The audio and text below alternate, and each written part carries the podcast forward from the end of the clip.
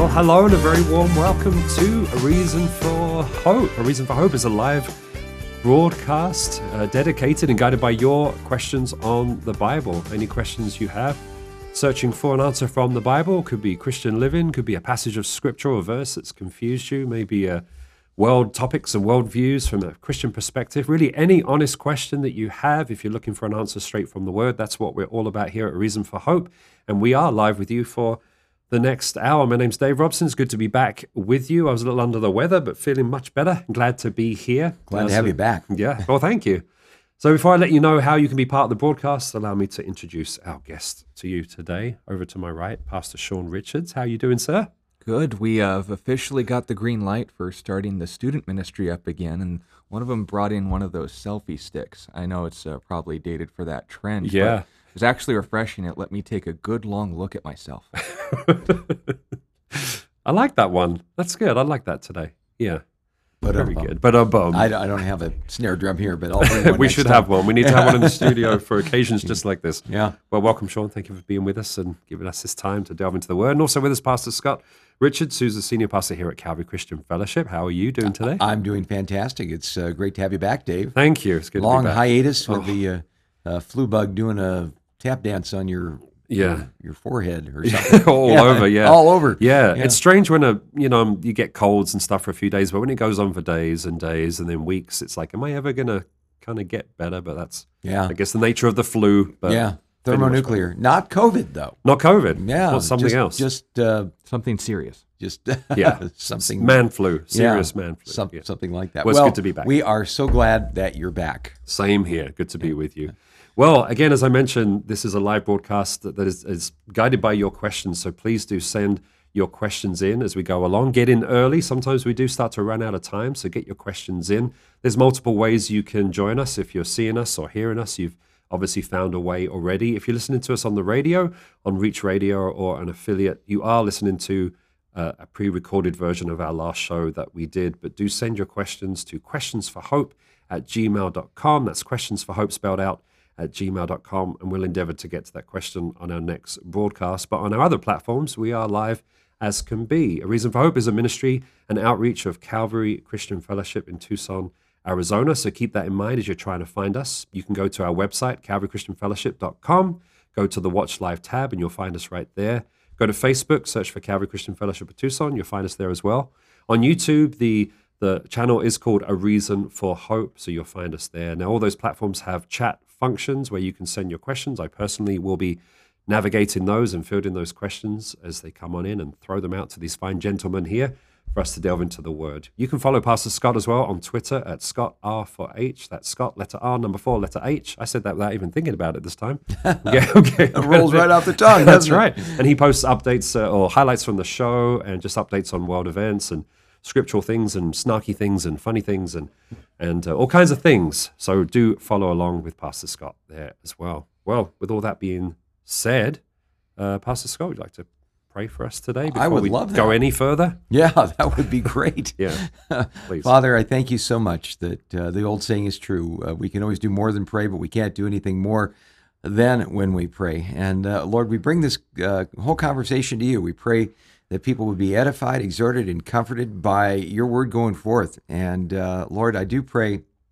that you would take even the scriptures we explore and uh, maybe even apply them in ways that we could have never uh, begun to understand, Lord. Uh, you see the, uh, the the heart-to-heart needs of every person who's taking the time to tune into this broadcast today.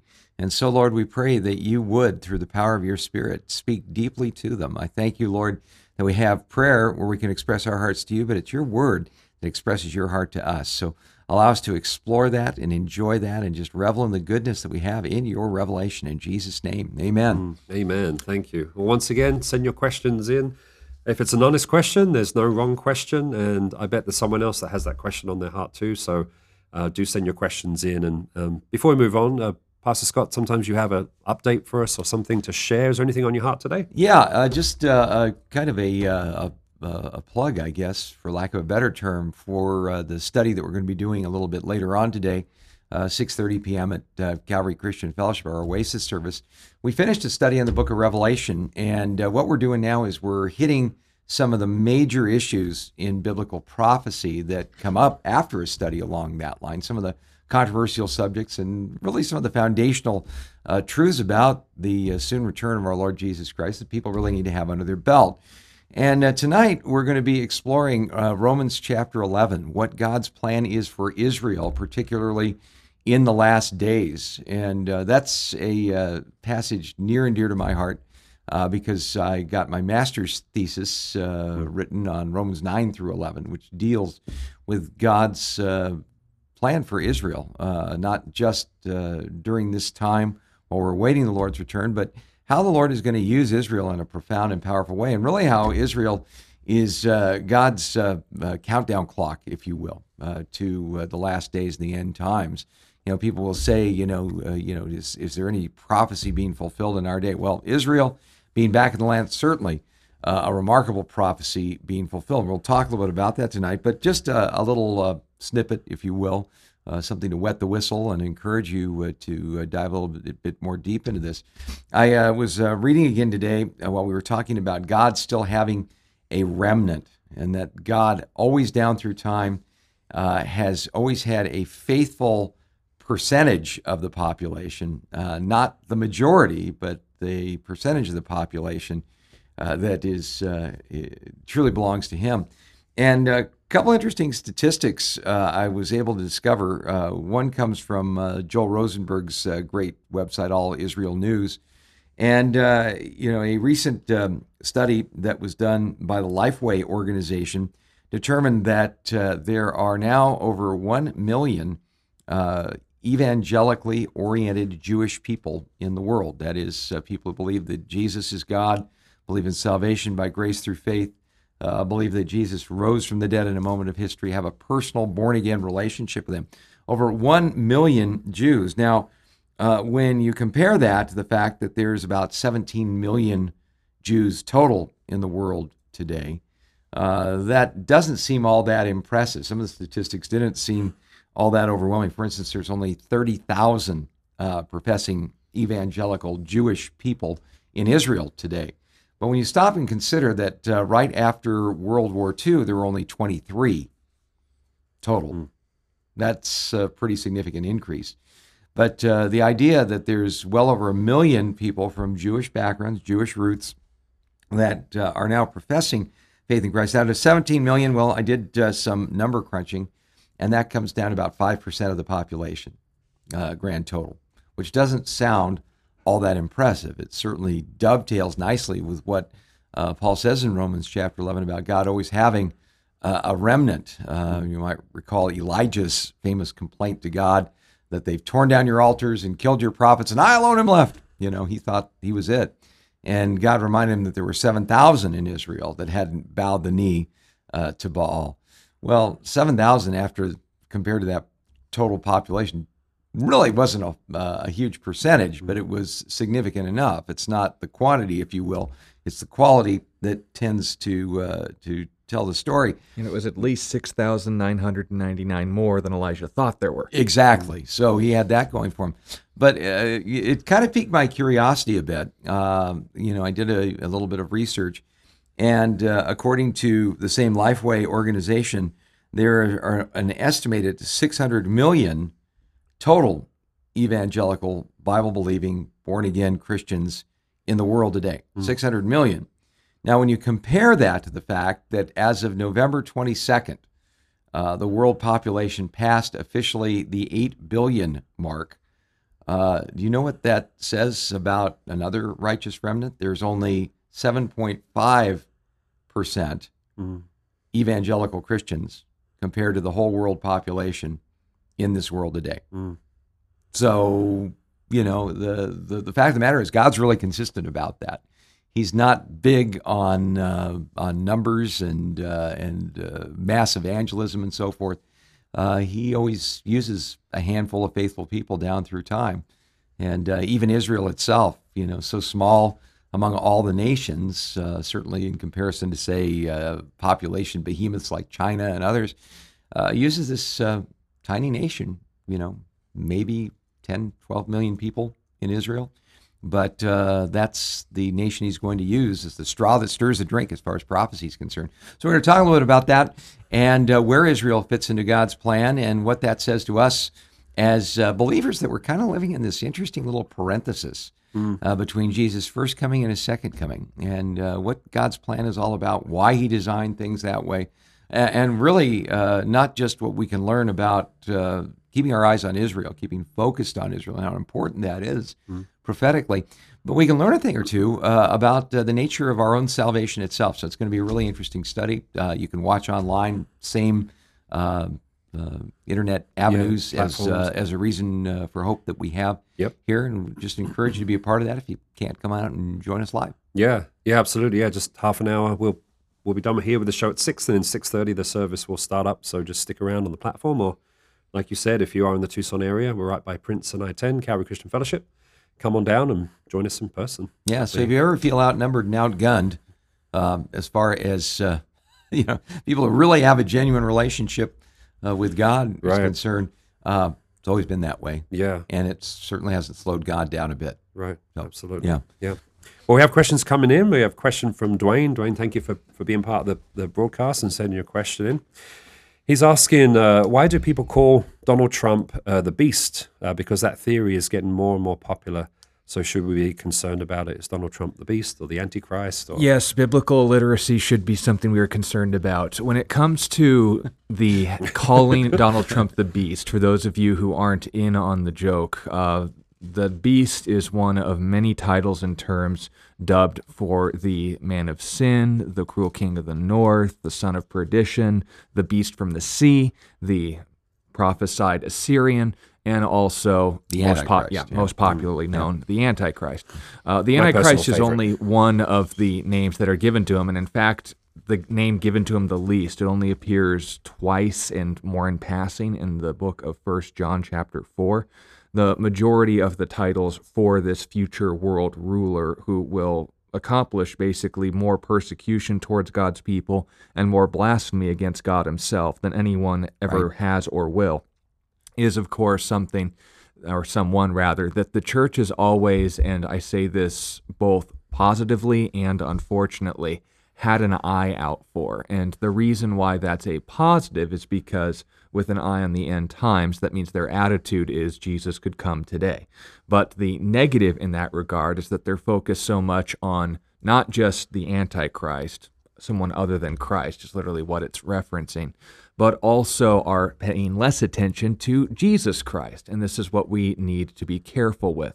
When they would go to passages or make associations, obviously there have been plenty of candidates throughout the ages going from the more obvious like Adolf Hitler, Pol Pot, uh, Karl Marx, and, um, you know, name your tyrannical dictator. Yeah, Stalin. And, yeah, Abraham. They would take piecemeal passages and aspects of the Antichrist's ministry in the fact that he would persecute the Jewish people, he would be a great world ruler, and so forth. But they would also at the same time leave out passages and noting what Daniel nine notes about his origins, what Daniel eleven notes about his um, basically conquest into northern Africa and those culminating into the Battle of Armageddon. They would leave out the aspects of him being uh, supported by a false prophet who performed miracles in his name. They would leave out the aspects of events in the world that will be happening around him. And for those of you listening, we are taking a futurist position in this uh, reading of Revelation. A biblical position. Yeah, so uh, that's what we try to do.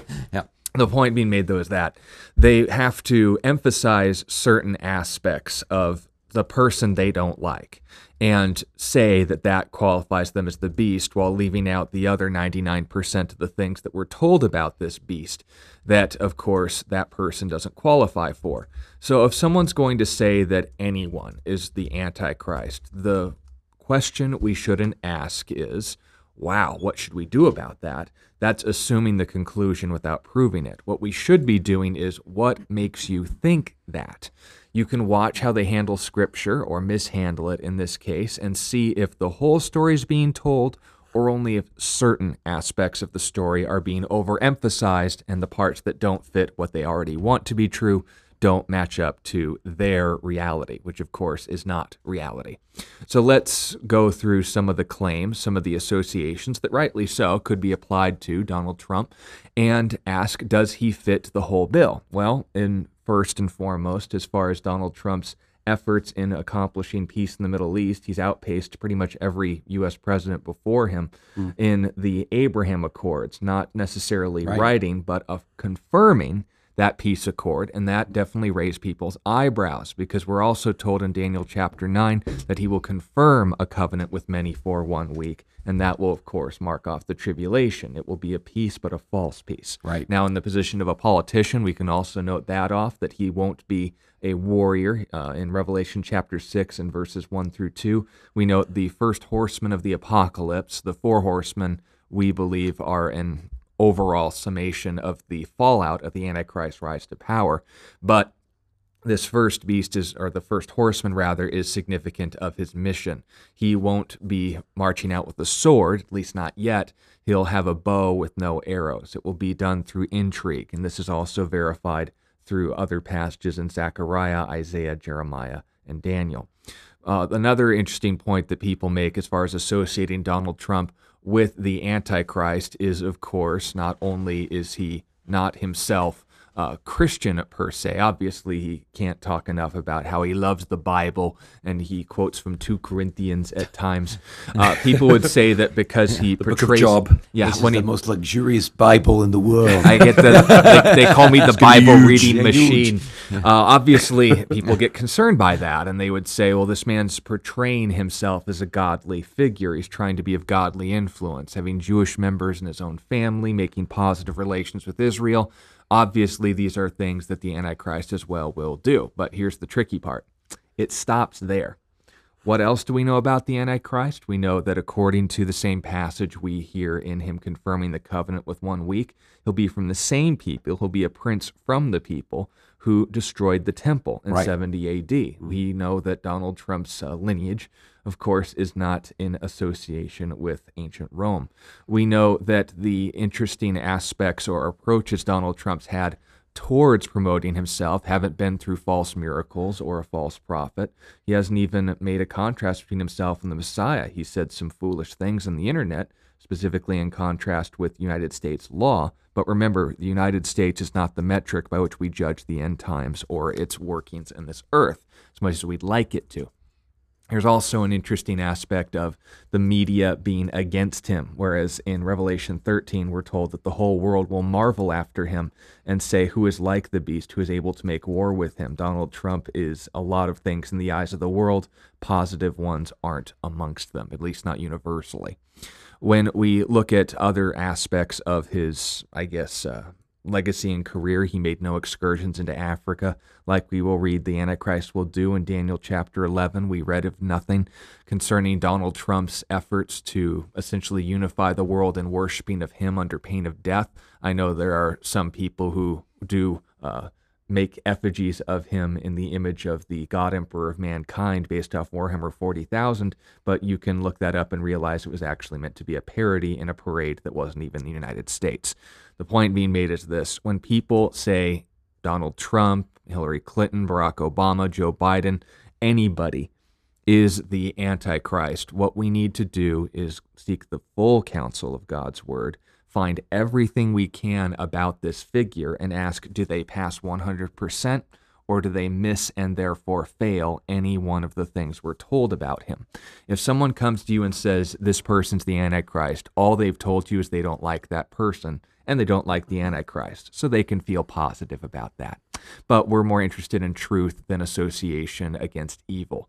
So when it comes to this Antichrist mindset, understand that doesn't manifest in finding a person, it's avoiding a person. A mindset that avoids any focus of Jesus Christ in Scripture is Antichrist, and we need to discourage that. If someone's looking to associate Donald Trump as the scion of the devil, the false God, the Son of the unholy Trinity, then I'd say they probably have what's called, I, I believe it's been coined, Trump derangement syndrome. Yeah. And it's been, of course, taken many forms throughout the ages. Our encouragement to you and all those listening anywhere in the world, whether it's your leaders or ours, whether it's a figure that you don't particularly like, or not, if the accusation has come comes to you and says that this man's the Antichrist, all you have to do first and foremost is go to Second Thessalonians chapter two and note the passage where it notes that the man of sin will not reveal himself until he who restrains is taken away. If you can make the case that the Holy Spirit's restraining work on this world has been removed and the Antichrist thus has risen to power, then you have a case of fitting the bill. But even if you don't uh, take the approach we do of that in reference to the rapture, which you don't have to, by the way, you can still take a step back and ask, okay, here's everything the Antichrist is going to and will be. Do they fill one hundred percent or do they fill ninety-nine percent, sixty percent, or in Donald Trump's case, two percent? Yeah. Yeah, well, the only thing, yeah, I think that's that's really covers it.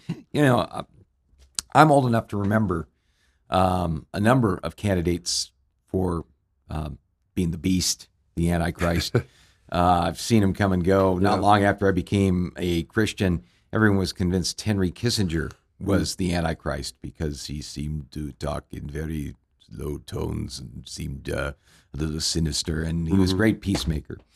Henry Kissinger wasn't the Antichrist. Uh, then uh, there were those who thought uh, that Ronald Reagan was the Antichrist because he his three names, Ronald Wilson and Reagan, all had six letters in them. Mm. Get it? Get it? Yeah, because that's the Bible. Six, yeah. six, six. And, uh, and then there were those who look at Mikhail Gorbachev. He was born with a uh, birthmark wine stain on his forehead, and if you looked at the wine stain just right, you could probably make that out. Mm. And, and so on it goes. Uh, you know, it just seems like uh, there are people that will try to score political points or, you know, uh, kind of uh, vent their spleen about someone that they don't like on either side of the aisle uh, and uh, and say that they've got to be the Antichrist. Well, you know, Sean, I think you hit, you hit the nail on the head in that uh, the Holy Spirit restrains the Antichrist from declaring himself as such, manifesting himself as such, mm. until the church is taken out of the way. Mm. We we know that from Second Thessalonians chapter two uh, and uh, verse five and and following. So, you know, when people say, you know, is so-and-so the Antichrist? Well, you know, the question always comes up. Could the Antichrist be active in world politics today? Mm. Certainly could, mm. but he will not be able to manifest himself as such until the church, being salt and light, salt was an important preservative, light keeps darkness at bay, uh, is taken out in that unique uh, aspect that Jesus uh, told us would characterize us in Matthew chapter five, mm. has been removed. After that, boy, it's Katie bar the door. Satan can pretty much have his way, mm-hmm. uh, and he will for seven years in the, the tribulation. But uh, focusing in on that, you know, and I think, uh, you know, the, the point you made, Sean, is really important. Uh, you know, we as believers in Christ are never instructed in the Word to be looking for the Antichrist. We're mm. to be aware that Antichrist is coming. And as First John uh, chapter three tells us, many Antichrists, little a, have come. Uh, those people who set themselves instead of Christ, those people who say, you know, worship me or follow me or or you don't need Jesus, I'll, I'll follow Jesus for you. Uh, all these kind of substitutes are things we should really be aware of in this day and age. But boy, I always go back to Titus chapter two and verse nine. It's a really favorite verse of mine, especially in these crazy days. It says, "For the grace of God that brings salvation has appeared to all men, teaching that, us that denying ungodliness and worldly lusts, we should live soberly, righteously, and godly in the present age, looking for the blessed hope and glorious appearing of our great God and Savior, Christ Jesus." Now, that passage tells us something. What should we be looking for? Not the Antichrist, not the mark of the beast, not, you know, um, we should be looking for Jesus Christ. Right. And I think if you have that healthy perspective, then the rest of these issues are gonna gonna find their proper place. But, you know, people get fired up politically on either side of the mm-hmm. aisle, and uh, boy, um, next to calling someone a racist, I don't know what uh, greater uh, insult bomb you could drop on somebody than to say, I think you're the beast. Right. You know, if you're going to level that kind of accusation, you better be awfully sure, because the Bible tells us something else. As you judge other people, you're going to be judged someday, mm. you know, and sure. So I don't want to be very quick to drop the Antichrist or the beast bomb on somebody any more than I want to receive it. Yeah, good so, point. Yeah, great. Thank you. Very good stuff. Dwayne, thank you for your question. Great question. And like you say, a lot of, lot of people have that question on their lips as well. Um, so thank you for that. A question came in through our, our website. A restaurant in uh, Richmond, Virginia refused to host a private event for a conservative Christian organization um, over the group's position on same-sex marriage and abortion rights. The restaurant uh, called itself an inclusive establishment, and it's rarely refused service um, to willing patrons, but said it denied service to the, the Christian group in an effort to protect its staff, many of whom are members of the L G B T Q community. So the question is, should the church be involved in something like this? Meaning, should we judge those outside of the church? Um, and should we have those kind of boundaries if we're in Christian business? Or, um, well, as far as judging people outside the church, Sean, what does the Bible say about that? Yeah, that's a quote from First Corinthians chapter five, where Paul's addressing a specific situation where Christians within, and it's a part of a much longer conversation, mm-hmm. but are unwilling to settle small matters between each other and are turning to secular court. They're letting the state settle issues that should be resolved within the body of Christ. And Paul makes a very, very interesting observation. Would you rather not be wronged? Would you rather not put yourself in a position where you are wronged for the sake of focusing on what actually matters? Now, the passage that you're noting, that we judge those who are on the inside, God judges those who are on the outside, isn't a prohibition against judgment any more than quoting the first two words of Matthew seven and verse one out of context condemns all Christians from coming to objective conclusions on anything ever. When it says that, well, this has been leveled against me thousands of times, I'm sure you, maybe hundreds, judge not. The Bible says don't judge. Stop judging me. Well, that's usually used in leveling or prohibiting you from coming to any moral conclusions about their behavior that makes them feel that ultimate taboo known as an awareness that what you're doing is wrong. The point being made is, of course, that we shouldn't let our own opinions or our culture determine what is right and wrong and impose that on other people. But if we are in alignment with reality, if we do have a standard for right and wrong and you are not it, then neglecting to tell someone you need a savior from that and its ultimate consequences is unloving, and that is a violation of our ultimate commandment, love one another as I have loved you. So the point being made is this. If you're put in a situation where you have, and this is the First Corinthians aspect of this question, where you have an opportunity to deal with a fellow Christian, a brother, they can be judged, they can be held to the standard and conclusions, accordingly, of their worldview. They believe that Jesus is God and therefore the moral authority by which you have to do. If they don't live in light of that, then they ought to be called out on it. Why? Because they claim to be following Jesus and apparently, worthy of being called out on it, aren't. They have that standard they can be held to. Then Paul notes, by contrast, God judges those who are on the, who are on the outside. Now, what's the extent of that judgment? Well, for those in the church, in the church, we share the common salvation and eternal destiny and hope of a or basically a forever relationship with Jesus Christ. Mm. Therefore, judging each other and calling each other out on our nonsense is enabling us to live life in godliness. Mm. God's judgment towards those on the outside is to an ultimate declaration of depart from me, you who practice lawlessness. Mm. And we've mentioned this many times in the broadcast. That's not an incentive for us to let them be them. It's to understand they stand before God in judgment. We stand before each other in judgment. Mm-hmm. You can judge me and say, hey, Sean, you really got to, you know, watch the uh, calories, man. I noticed that it's affecting your not only health, but your performance and ability to do your job in ministry. Well, I can take that to heart and say either, yeah, you're right, or no, stay, out of, my, stay out of my kitchen, you know? Yeah. uh, if on the other hand, someone outside of the church is just, you know, enjoying the Golden Corral steak buffet, we shouldn't be surprised at that because they can do what they want to do. But they still stand before God as someone who is in need of a savior, regardless of how that's manifested. If someone outside of the church, and this is the key difference in your question, holds themselves to Christian standards, that's weird, but allowed. If someone within the church holds someone outside of the church to Christian standards, that's weird and not allowed. We need them to come to Christ, not be a sanctified sinner. Right. We don't want them to adhere to Christian values or observe Christian ceremonies, which gets into the next part of this question in a moment, until they fully understand what it is they need to resolve between them and God, and that is their judgment before him. That's the context of that Torbeth.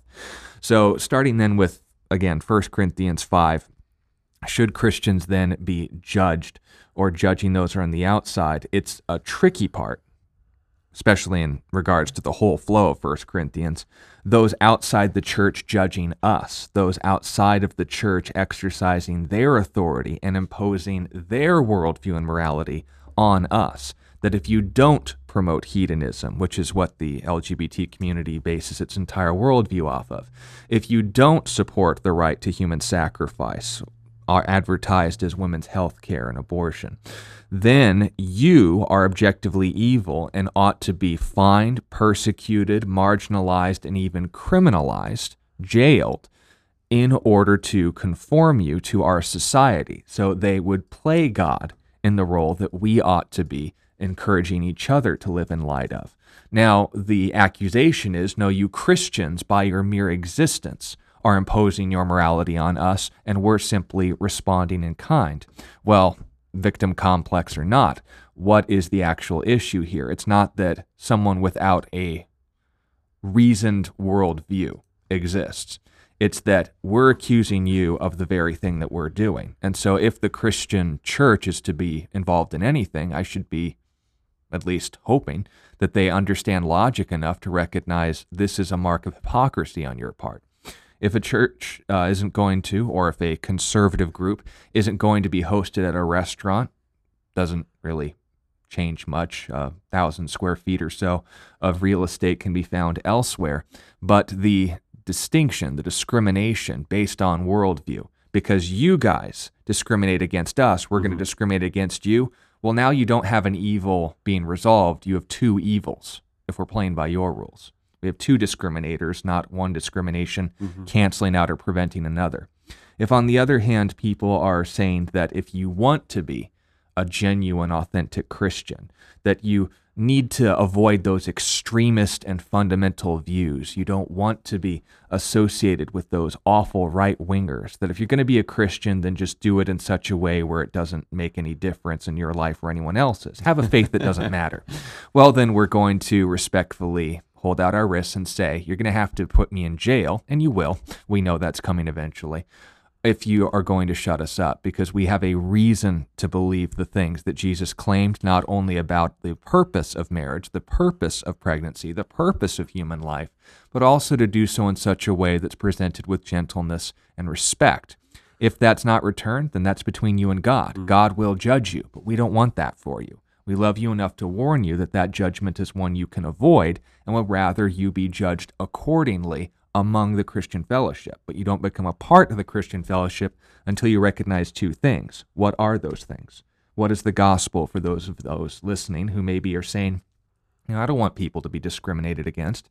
I don't want people to be marginalized. I want people to be shamed for doing things that in their eyes are good, in this case, uh, sacrificing their children, but doing so for their own mental and physical health's sake. That's going to be the way of the world, whether we like it or not. It's been the case since the foundation of any of the pagan rituals that's based off of. But for those listening, for those who don't know the gospel, who are outside the church and looking in, what do they need to know if they want to stand in judgment before us rather than before God? They want to stand in judgment before us? Before us, meaning they want to become a part of the Christian oh, fold. They okay. want to be encouraged okay, gotcha. in life of godliness, that we would come to conclusions about their yeah, behavior because my judgment, on the basis. My judgment doesn't mean anything. But we hold them but, according to the Word of God, which but, is the standard that they are hopefully affirming. How do they do that? Well, God's judgment is what really matters. Right. And uh, the fact of the matter is God judges with righteous judgment. Uh, we're told that uh, Jesus himself in the book of Revelation is described as having eyes like a flame of fire. I mean, uh, you know, I've known some people could give you a pretty mean look, but uh, seeming look right through you, but Jesus really does. Uh, mm-hmm. You know, again, uh, God is the one who weighs the hearts. He knows the thoughts and intentions that are going on deep down inside. And so if we try to approach a, a holy God and try to say, well, I think I'm a pretty good person, it's not going to take very long in his presence to figure out that we're not. Mm-hmm. Um, you know, the, the whole, I'm a good person, I think I'm going to heaven uh, deal mm-hmm. kind of comes down to, okay, how do you define what a good person is? Right. Uh, you know, well, um, you know, I try to live by the Ten Commandments. good luck. Yeah. Um, have you never, have you ever told a lie? Well, you've borne false witness. Have you ever disrespected your parents? You haven't honored your father and mother. Yep. You know, have you ever had adulterous thoughts about someone who's not your wife? Well, there you go. You're out. Yeah. Uh, Do and, you even know the other seven of those? Yeah, you know, and I mean, we haven't even gotten to, you shall not covet. That is wanting something that belongs to somebody else. If you ever looked at somebody and said, why him and not me? Yep. You're out too. But, uh, you know, the Bible tells us the verdict's in. All have sinned and fall short of the glory of God. Yep. But God has done something about our problem because God is loving and just. He could not look the other way at our sin, but because he's love, he wanted to make a way for us to be reconciled to him in a way that is just and righteous. And so he did something. Yeah. He became a man in the person of Jesus Christ. Going into the Christmas season, that's what we celebrate. Uh, yeah. Jesus being born into this world, God the Son, came and walked among us. He lived a perfect sinless life that we could never live, died on a cruel Roman cross, not to pay the price for his own sins, but he willingly took our sins upon himself. Mm-hmm. And the Bible tells us that because he died for our sins, at the end of his suffering, he said, it is finished. In other words, the price for our sins was fully paid. God's love and his justice were sac- were, were completely satisfied at that moment. Mm-hmm. All we have to do in order to get enter into God's forever family is put our faith and our trust in Jesus Christ. The Bible says it is by grace that you've been saved, God's unmerited favor, not because of any... Uh, thing that we're bringing to the table, any potential, any uh, any kind of uh, uh, talents or abilities. God says, oh, wow, you know, they're so great, I got to have them. No, it had nothing to do with that. It was strictly God's love and God's love alone that caused him to save us. But we're told we're saved by grace through faith, that not of yourselves, it's the gift of God, not of works, lest any man should boast. All we have to do in order to pass from death into life, Jesus said, was simply put our faith and our trust in him, believing that Jesus died for us, that he rose from the dead, and to ask him personally to forgive us our sins and to come into our lives and make us a brand new person. That's all you got to do, and uh, God does the rest. At that moment, you are what we call born again. God gives you a brand new life. He says we were dead in our trespasses and sins, absolutely separated from him. It was all over but the shouting. But Jesus paid the price.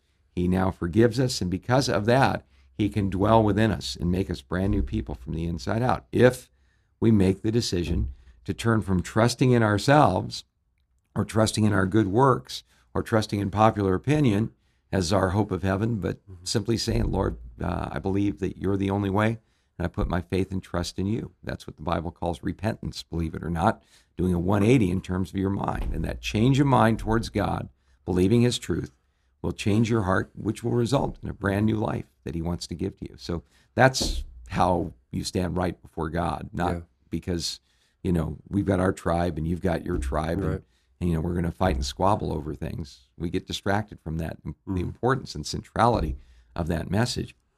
So if there's anybody in our listening audience who maybe for the first time realizes that, wow, I need that new life from God, all you have to do wherever you are is simply call on the Lord. Romans chapter ten tells us that whoever calls on the name of the Lord will be saved. All you have to do is pray, ask the Lord to give you a brand new heart and a brand new life, and he will do it. And that will change your life far more than any list, uh, laundry list of legalistic requirements or, or good deeds or meritorious services you've got to do, religious rituals, anything else. None of that will save you.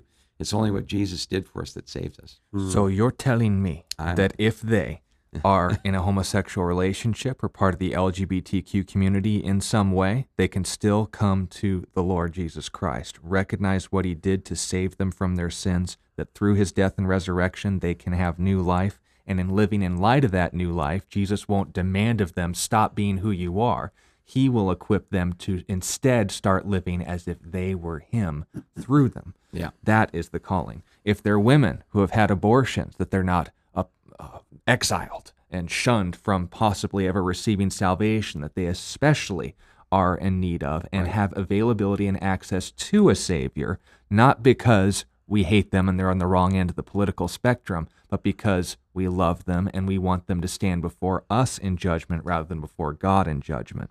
Because living in light of the truth is a lot simpler than having the truth literally reveal its light on you and not surviving the process. Right. So the point being made is just this. If the political, I'll just say it, pawns, groups of people that are being used by others in order to gain political clout. People who have an approach towards this world that, much like you and I, would manifest in different ways, and whether it's an abuse of food, an abuse of our sexuality, an abuse of our tongues and telling the truth or lies, being abusive or caustic towards people, big one for all of us, it's ultimately going to be meaningless because we all stand before God as in either need of a Savior or too late to be saved. Now, when that too late to be saved passage goes, isn't when you vote Democrat, isn't when you vote Republican, isn't when you vote, dare I say, for Donald Trump. It's when you recognize those two simple facts, that God is real and that he proved it in a moment of history, not just that he's real, but that he cares about you through his resurrection right. from the dead. So if you recognize that, understand you're not barred from this because of your political affiliation, your past, your present. All that matters is your future. And because of what Jesus has done for you, you don't have to stop being, again, I'll repeat this because it is the rhetoric, who you are. You can be who he is. That's what we're trying to do every single day. That's what First Corinthians five was talking about, and standing in judgment before one another rather than before God and the outside world. And note that the majority of you who are either passing this off, rejecting it, or assuming that it's already had because I live my truth, by all means, stand before God with that, and I'll uh, let you know how that works out. But the point being made is just that we want the best for you. We want something better for you than even we would decide for ourselves. If you don't want it, that liberty's given to you. But don't stand upon this righteous altar and say, because I'm doing the same thing that I assume you're doing to me, to you, that somehow means that I'm now in the right because I'm imposing on you something that you aren't actually doing. I've just been told that's what you've done because I'm being convicted by the Holy Spirit for something that has nothing to do with my lifestyle. So the point being made is just that. If uh, conservative groups are being persecuted, if Christian groups are being persecuted, and done so in the name of, well, you persecuted us first because Vox said so, by all means, stand before God with that. But we would rather you stand with God alongside us, knowing that we've been forgiven from our sins, not calling our sins righteousness. Yeah. You know, and uh, I mean, the question always comes up, you know, should you boycott places, um, right. you know, that behave in that kind of way? Yeah. You know, Torbeth, I, I've never known of a Chick-fil-A that refused service to anybody. Um, you know, that's that's just not their thing. I mean, yeah. the only... Uh, time they refuse service is when they're not open on Sundays. On Sundays, yeah. yeah. So I mean, which I mean, is the it, worst time yeah, to be yeah, closed. Yeah. Well, and even during their uh, kiss-in protests, when they took a stand for traditional marriage, and the hedonist community was politically stirred up and used as a pawn to say they're standing against your form of relationships and lifestyle. Then they had all these protests, and the t- people who were attending in the services let them do what they want, and said, "Hey, you guys want some coupons? We just opened. That was lit." Yeah. Yeah, and, and I think that's that's the thing. We're not to be overcome by evil, uh, Romans chapter twelve says, but to overcome evil with good. You know, what does good look like uh, in, in this day where everybody's seemingly got a pressure group and everybody's got a grudge and kind of an edge? Uh, Philippians chapter two and verse fourteen says, "Do all things without complaining and disputing, that you may become blameless and harmless, children of God without fault, in the midst of a crooked and perverse generation, among whom you shine as lights in the world, holding fast the word of life, so that I may rejoice in the day of Christ. I've not run in vain or labored in vain." Mm-hmm. You know, I, I love that because, you know, what it's saying is be different. Yeah. You know, everybody seems to, you know, one pressure group's got their boycott going on and the other, you know, hey, uh, you know, again, Torbeth, if, uh, you know, you were in this place where this restaurant was, and you didn't feel comfortable with them because they booted some, you know, traditional values group from meeting there, well, feel free not to eat there. You can eat somewhere else, mm-hmm. you know. Um, you know, I think people that do these sort of things, um, I think it's really short-sighted. Mm-hmm. Uh, it, it reminds me of um, you know, one of the reasons uh, Chuck Smith always said that he didn't preach politics from the pulpit, mm-hmm. uh, because he wanted to fish in as wide a pond as possible. Uh, you know, and the moment you take a stand on a non-biblical political issue, uh, you know, or support some kind of candidate, you've lost half your audience. Mm. And so just like, you know, you mentioned, Sean, we're here to tell people about a relationship with Jesus. And once a person has a relationship with Jesus, the Lord is going to change the way you look at the world. Mm. You know, you're going to look at God's word and you're going to say, okay, what does it mean for me to live my life in a way that pleases him? Yeah. But, you, you know, the, we can't get the cart before the horse. You know, we can't expect people to get their life together and then maybe we'll tell them about Jesus. That's a fool's errand. We never could do it. Yeah. Uh, you know, and so uh, I don't want to let uh, a pressure group or someone who owns a restaurant, you know, that kind of has a, a particular political burr under their saddle. Mm. I, I don't want them to, to control me. I don't want to live in reaction to these things. Right. Uh, I, I want to respond. And, uh, you know, I want to respond in harmony with my relationship with Jesus. Now, uh, again, you know, when I will see, say, some major corporation or some retailer uh, taking a stand against something that, you know, I feel is one of my core Christian values, well, then I have every right to vote with my feet. Mm. You know, I just will find someone else who offers the same service and go there. Mm. Um, but, uh, you know, it was interesting. I've been reading uh, Chuck Smith's book on the book of Acts. Mm. And one of the things that he points out uh, is this, you know, especially because the powers that be were telling the disciples never to teach or preach again in the name of Jesus.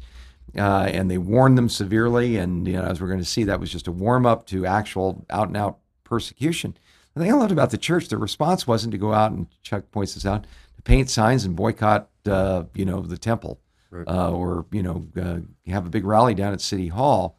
Their first inclination was to pray, mm-hmm. you know, and ask the Lord for boldness. I love that word boldness there. It means cheerful confidence, literally, in the original mm-hmm. language.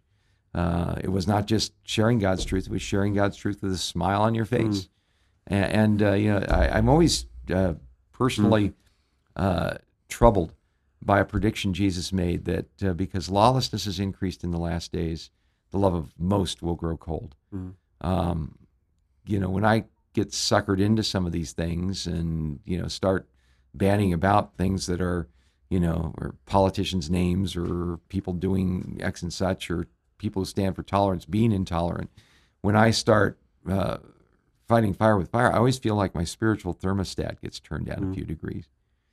And and I don't want that to happen. Mm. You know, I you know, there's an old saying that a healthy life is the best revenge. Mm-hmm. You know, so if I want to get even with these people who are doing these kind of things, Torbeth, you know, I'm not going to be intolerant. I'm not going to be mean. I'm not going to say, well, you believe in this and this and this, so I can't have anything to do with you. I'm too good for you. Um, yeah. You know, it's just funny how sometimes I, you know, I, I don't can't pretend to understand why this particular establishment made the decisions that they do, but probably somewhere along the line, they bought in this idea that we will not tolerate intolerance. And boy, these people, intolerant. you know, these people are intolerant, and by yeah. golly, I'm not going to tolerate that.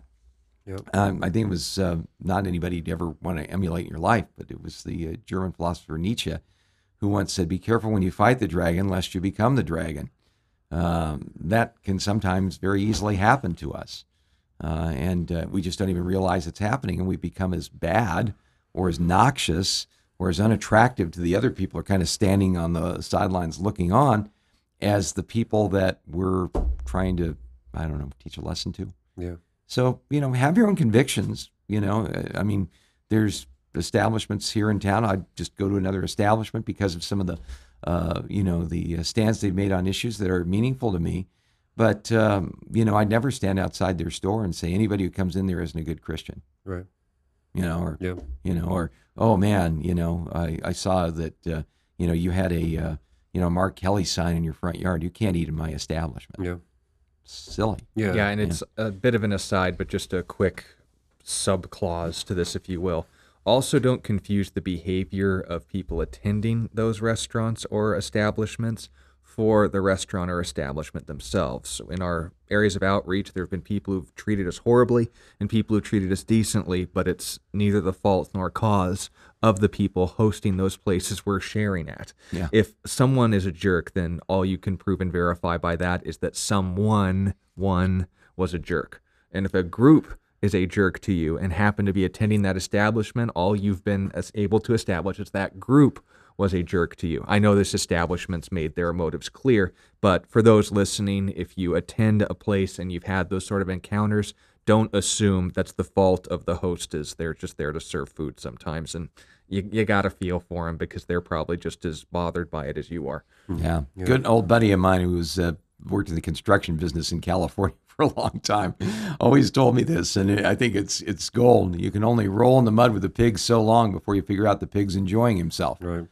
So stay away from pig rolling. So, that's that's my advice. You had it here first. Yeah. This is a great, it's such an important issue in the culture that we live in. And I know from my point of view, at least, Christian, you know, from when I became a Christian, uh, sort of thirty years ago or whatever it was, Christians were harmless do-gooders. You know, there were people that did good and, you know, loved the poor, and they were harmless. And at some point, it may have been around the Chick-fil-A thing, we became intolerant and haters and those kind of those kind of things, you know, and it really flipped the political like that. Other. Yeah, and it was very interesting. We became like the enemy. So I guess, I mean, would you say it's inevitable that these things are going to happen, that there's going to be more of that divide where Christians become the enemy more? Yeah, and, and I think the, uh, you know, Francis Schaeffer uh, wrote a book, The God Who Was There, and uh, another book called The Great Evangelical Disaster. Uh, and one of the things Francis Schaeffer said way back in the seventies was, he goes, uh, you know, where he lived in the Swiss Alps, there was this one uh, mountain that you could go to, and it had on the top of it what was called a watershed. Mm. And uh, what it meant was, if you got to the peak of this mountain, if you looked at the snow that was on the right side of the peak, that snow would eventually melt and go into rivers and end up in the Mediterranean Sea. Mm.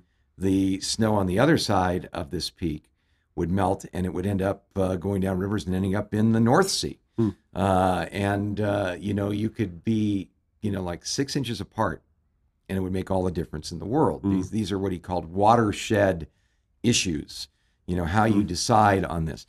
And the, the watershed issue that, uh, that he pointed out that I thought was really interesting was the whole idea of, is there such a thing as absolute truth? Binding on all people at all times. Mm.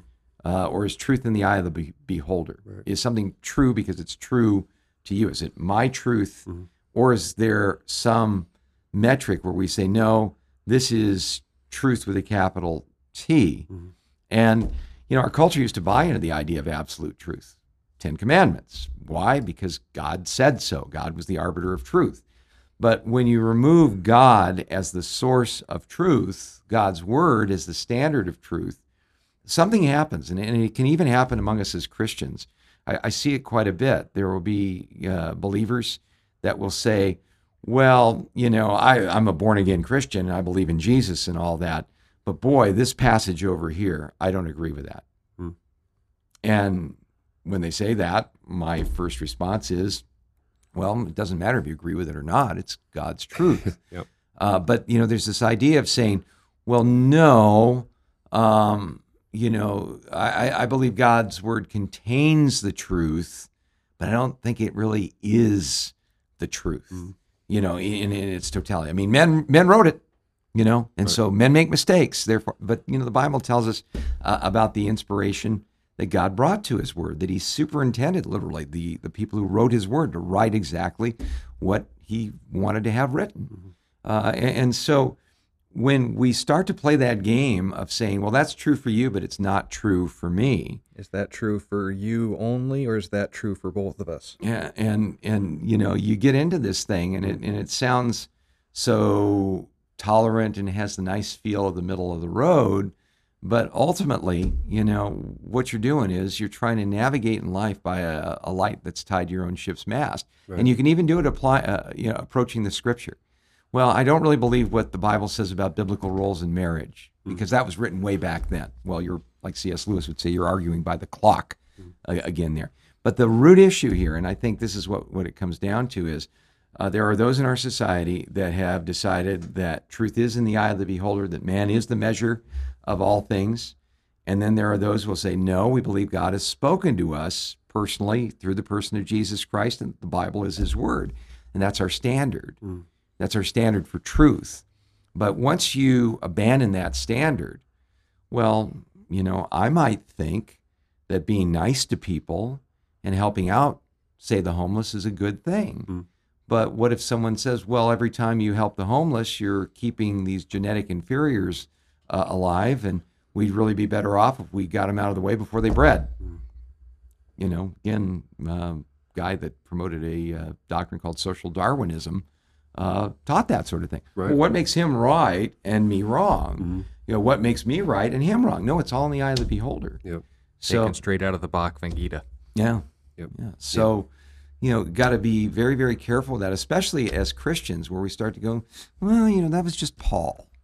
You know, or, yes. or James seems like such a harsh letter. I don't really like James. Yeah, right. You know, or well, times you know, have changed. Yeah, yeah, yeah, yeah exactly. Right. Yeah. yeah, we may have time to squeeze in one more question. Just got a couple of minutes here, but from Casey. Hey, Casey. Good evening to you as well. Uh, she said, "Scott's gonna love this question. Um, aside from leprosy, does the Bible encourage the decision to stay home when you are sick or quarantine? Maybe as an act in walking in love towards." Others. Yeah, first of all, understand, Casey, in light of uh, government overreach recently, we want to be careful on what we're talking about here, not because we fear consequences from them, but misunderstanding from you. The passage you're referencing is Leviticus thirteen, and then fourteen goes on to note the ritual of a leper in the time of his cleansing. Now note that ritual was never performed until the time of Messiah, the purpose as to which Israel was given this step basically a thousand years ahead into med- or two thousand actually, into medical science before the germ theory or proper yeah. dealings of infections and quarantine were considered in any other nation, because you read their writings, they just considered a time of plague. Hey, the gods are punishing us. There's nothing we can do. Uh, Galen, who is a Greek philosopher and pagan, or uh, physician and pagan rather, had some opinions as to how to treat certain injuries, but not any maladies. The point being made is this. Uh, when we see that passage in Leviticus, it's not the Bible being a book of science and showing us its divine authority by uh, revealing how to deal with infectious diseases. When it comes to the idea of disease, it should always be from the attitude of love. Obviously, when you are sick, it's a common sense observation that love does no harm to a neighbor. Therefore, love is the fulfillment of the law. I want to put myself in a place where I'm impacting as few people as possible. Why? Not because the Bible said to or not to go to work when you are feeling ill. It's to say I want to limit this necessary physical suffering in this fallen world. And I know how to do that, thankfully, through observations that come naturally from being made in the image and likeness of God. You can read this in Romans thirteen and verse ten. But for the sake of the next five seconds, here's the point that's being made, Casey. The Bible's not a do this and do that book. It's an encouragement of love, and exercising common sense includes limiting the spread of disease that we have knowledge and access to.